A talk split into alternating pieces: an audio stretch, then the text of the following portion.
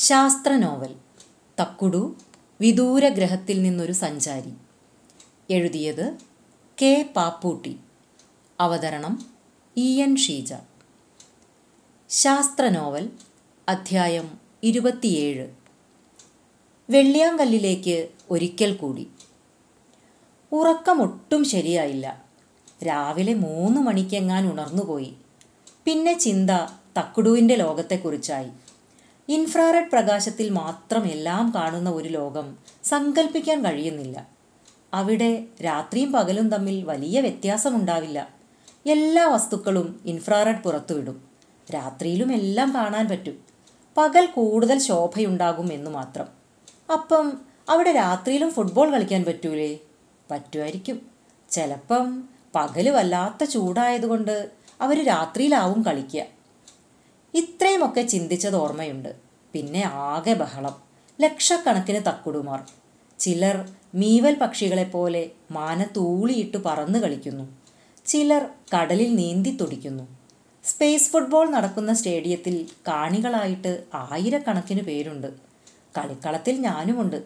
എനിക്ക് ചിറകില്ലാതെ പറക്കാൻ പറ്റുന്നുണ്ട്. കൈകൊണ്ട് തുഴഞ്ഞാൽ മതി. എനിക്ക് കിട്ടിയ ബോളുമായി ഞാൻ ഗോൾ പോസ്റ്റിലേക്ക് മുന്നേറുകയാണ്. ആരാ ഗോളി? അയ്യോ കീചകനല്ലേ? തെറ്റി. അങ്ങനെ വിളിക്കരുതെന്നല്ലേ തക്കുടു പറഞ്ഞത്? അവൻ ഗണേശനാണ്. അവൻ എന്നെ നോക്കി ചിരിക്കുന്നുണ്ടല്ലോ. ആരാ ഞങ്ങളുടെ ടീമിന്റെ ഗോളി? രേഷ്മയോ?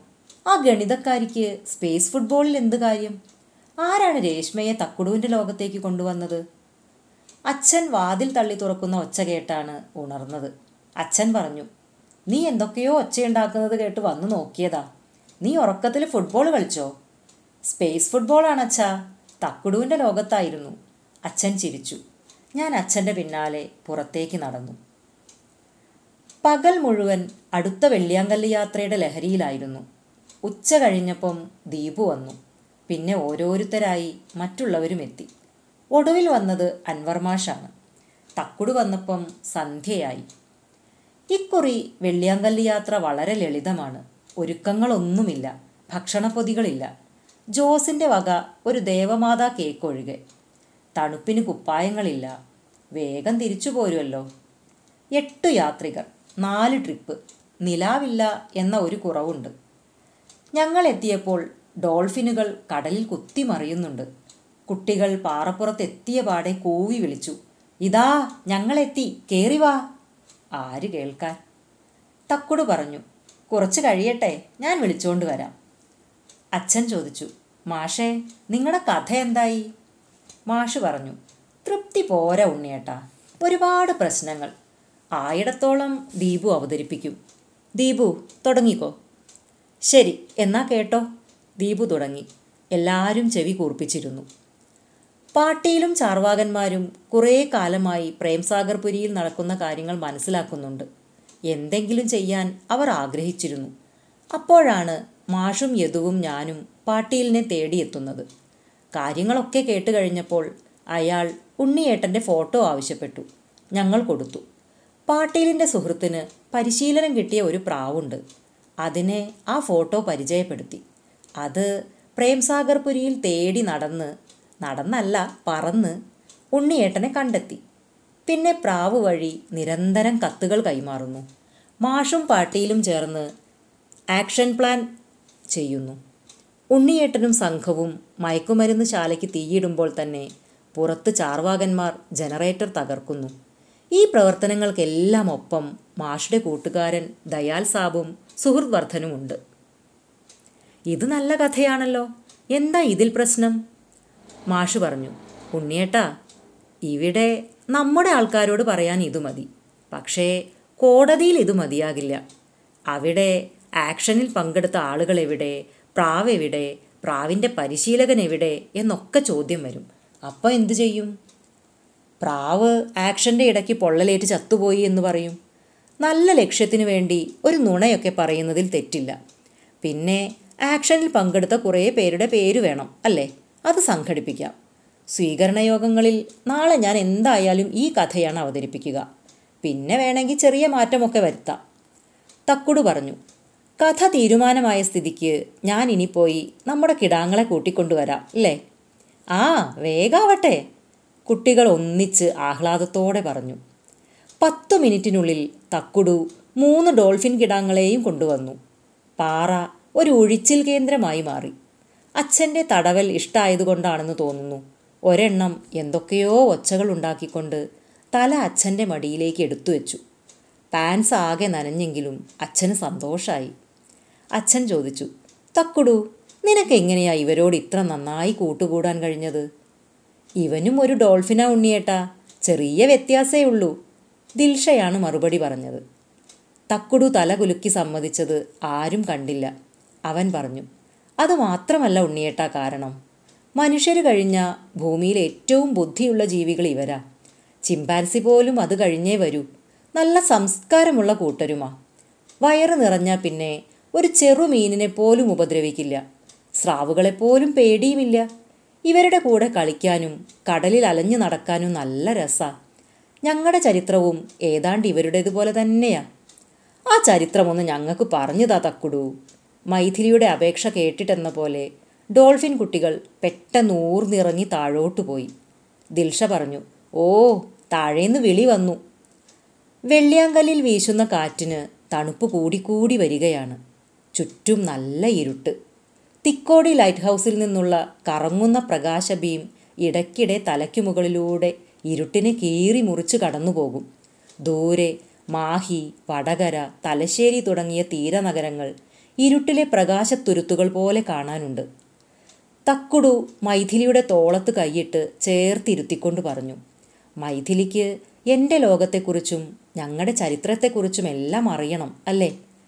അതൊക്കെ വാക്കുകൾ കൊണ്ട് പറയാതെ നേരിട്ട് കാണിക്കാനാണ് ഞാൻ ആഗ്രഹിച്ചത്. അതിനു പറ്റിയ ധാരാളം ക്ലിപ്പിങ്ങുകൾ എന്റെ കയ്യിലുണ്ട്. അത് കാണുമ്പോൾ നിങ്ങൾക്ക് ഞങ്ങളുടെ നഗരവീഥികളിലൂടെ നടക്കും പോലെയും ഞങ്ങളുടെ കൂടെ ആകാശത്തേക്ക് പറക്കും പോലെയും അനുഭവപ്പെടും. ഞങ്ങളുടെ പരിണാമ ചരിത്രം വ്യക്തമാക്കുന്ന ഫോസിലുകൾ ഞങ്ങളുടെ ലോകത്തുള്ള സസ്യങ്ങളും ജീവജാലങ്ങളും എല്ലാം അതിലുണ്ട്. എന്നാൽ കത്തി വയ്ക്കാതെ അതങ്ങ് കാണിക്കരുതോ? വേഗം ക്യാമറ പ്രൊജക്ടർ എടുക്ക്. ജോസിന് ധൃതിയായി. മുഴുവൻ കേൾക്ക് ജോസേ. തക്കുടു ചിരി അമർത്തി പറഞ്ഞു. അതെല്ലാം സാധാരണ ഇൻഫ്രാറെഡിലാ ലേസറിലല്ല. അത് പ്രദർശിപ്പിച്ചാൽ നിങ്ങളൊന്നും കാണില്ല. അത് കാണാൻ പറ്റിയ കണ്ണട വേണം. എന്നാ അതെടുക്ക്. ദിൽഷയ്ക്ക് ശുണ്ഠി വന്നു തുടങ്ങി. റെഡിമെയ്ഡ് കണ്ണട ഇല്ല ദിൽഷേ. അതുണ്ടാക്കണം. അതിന് നൈറ്റ് വിഷൻ സെൻസറുകൾ വേണം. അൻവർ മാഷ് വിചാരിച്ചാൽ അത് സംഘടിപ്പിക്കാൻ പറ്റും. അതിന് ദയാൽ സാബിന്റെ സഹായം വേണ്ടിവരും. ഞാൻ പോയി വരുമ്പോഴേക്കും മാഷ് അത് സാധിച്ചിരിക്കും. അതുപോലെ തക്കുടു ഇപ്പം എവിടെ പോണു? എന്തിനു പോണു? ഉദ്വേഗം നിറഞ്ഞ ചോദ്യങ്ങൾ. എല്ലാവരും അങ്കലാപ്പിലായിരുന്നു. പൊട്ടിച്ചിരിച്ചുകൊണ്ടാണ് തക്കുടു മറുപടി പറഞ്ഞത്. ദൂരെ എങ്ങും പോണില്ല കൂട്ടരെ. പഠനം ഒന്ന് പൂർത്തിയാക്കണ്ടേ? മാഷ് പറഞ്ഞു കുട്ടികളെ ഇപ്പം തന്നെ തക്കുടൂവിന് നമ്മുടെ കൂടെ കൂടി രണ്ട് മൂന്നാഴ്ച നഷ്ടപ്പെട്ട് കഴിഞ്ഞു. ഇനി നമുക്കവനെ സ്വതന്ത്രനാക്കാം. ഇടയ്ക്കൊക്കെ വന്നാൽ മതി. മാഷിന് തെറ്റി. തക്കുട് പറഞ്ഞു എന്റെ പഠനത്തിലെ ഏറ്റവും വിലപ്പെട്ട മൂന്നാഴ്ചയാണ് കഴിഞ്ഞു പോയത്. മനുഷ്യരെ അടുത്തറിയാൻ ഇത്ര നല്ല അവസരം വേറെ എങ്ങനെ കിട്ടാനാ? എന്തെല്ലാം തരം മനുഷ്യരെയാണ് പരിചയപ്പെട്ടത്? നല്ല സ്നേഹവും സൗഹൃദവുമുള്ള നിസ്വാർത്ഥരായ ആളുകൾ. ഭയങ്കര പണക്കൊതിയന്മാർ ഗൂഢാലോചനക്കാർ കുഞ്ഞുങ്ങളോട് പോലും ദയ കാട്ടാത്ത ദുഷ്ടന്മാർ. അങ്ങനെ എന്തെല്ലാം തരക്കാർ? പക്ഷേ ഇതിലൊന്നും എനിക്ക് അത്ഭുതമില്ല. ഞങ്ങളുടെ മുൻ തലമുറകളും ഒരു കാലത്ത് ഇങ്ങനെയൊക്കെ ആയിരുന്നു. പിന്നെ എങ്ങനെ നിങ്ങൾ മാറി? അച്ഛനാണ് ചോദിച്ചത്. അത് വളരെ നീണ്ട കഥയാണ് ഉണ്ണിയേട്ടാ. ഇപ്പം പറഞ്ഞാൽ തീരൂല. നീണ്ട യുദ്ധങ്ങളുടെ അധികാരക്കൊതിയുടെ കഥ. ഒപ്പം ഒരുപാട് പേരുടെ ത്യാഗങ്ങളുടെയും പിന്നെ ശാസ്ത്ര സാങ്കേതിക വിദ്യകളുടെ വളർച്ചയുടെ ഒരു ഘട്ടത്തിൽ പണക്കൊതിക്കും മത്സരത്തിനും ഒന്നും അർത്ഥമില്ലാതായി. ഒന്നിനും ഒരു പഞ്ഞവുമില്ല. പിന്നെ എന്തിനാ മത്സരിക്കുന്നേ? എന്റെ ക്ലിപ്പിങ്ങുകൾ കാണുമ്പോൾ നിങ്ങൾക്കത് മനസ്സിലാകും അതുവരെ ക്ഷമിക്ക്. തക്കുടു ഞാനൊരു കാര്യം ചോദിച്ചോട്ടെ? നീ പക്ഷിയെപ്പോലെ പറക്കുന്നുണ്ട് ഞങ്ങളെപ്പോലെ നിവർന്നു നിൽക്കുന്നുണ്ട് തോന്നുമ്പോഴൊക്കെ കടലിൽ മുങ്ങിക്കഴിയുകയും ചെയ്യും. പച്ച മീനാണ് ഭക്ഷണം. അപ്പം ശരിക്കും നീ എന്താ? പക്ഷിയോ മീനോ വേറെന്തെങ്കിലും ജീവിയോ? എന്റെ ചോദ്യം കേട്ട് എല്ലാവരും ചിരിച്ചു. തക്കുടുവും ചിരിച്ചു. തക്കുടു പറഞ്ഞു യദു ഏതാണ്ട് ഒമ്പത് കോടി കൊല്ലം മുമ്പ് ഞങ്ങൾ നിങ്ങളെപ്പോലെ കയ്യും വീശി നടന്നിരുന്ന ആയുധങ്ങളൊക്കെ ഉപയോഗിച്ചിരുന്ന ഉരുണ്ട തലയുള്ള ജീവികളായിരുന്നു. നിങ്ങളോളം ബുദ്ധിയൊന്നും അന്നില്ല. സയൻസും വലിയ പിടിയില്ല. മത്സ്യമാണ് ഇഷ്ടഭക്ഷണം. അത് കടലിൽ ഇഷ്ടം പോലെ ഉള്ളതുകൊണ്ട് കടലിൽ ചാടി മീനാകാന്ന് വെച്ചു. പിന്നെ പറന്ന് നടക്കുന്നതാ രസം എന്ന് തോന്നിയപ്പോൾ പക്ഷിയാകാൻ തീരുമാനിച്ചു. ഇപ്പം ഞങ്ങളിത് മൂന്നുമാ. ദിൽഷയ്ക്ക് ചുണ്ടി വന്നു. തക്കോട് ഞങ്ങളെ വിഡ്ഢികളാക്കുക. ഇഷ്ടമുള്ളപ്പോൾ കടലിൽ ചാടി മീനാകാൻ പറ്റുമോ പിന്നെ പക്ഷിയാകാൻ തീരുമാനിച്ച പക്ഷിയാകുമോ അത് പറ്റുമോ മാഷേ? കടൽ തിരകളെ വെല്ലുന്ന പൊട്ടിച്ചിരി ഉയർന്നു വെള്ളിയാങ്കല്ലിൽ.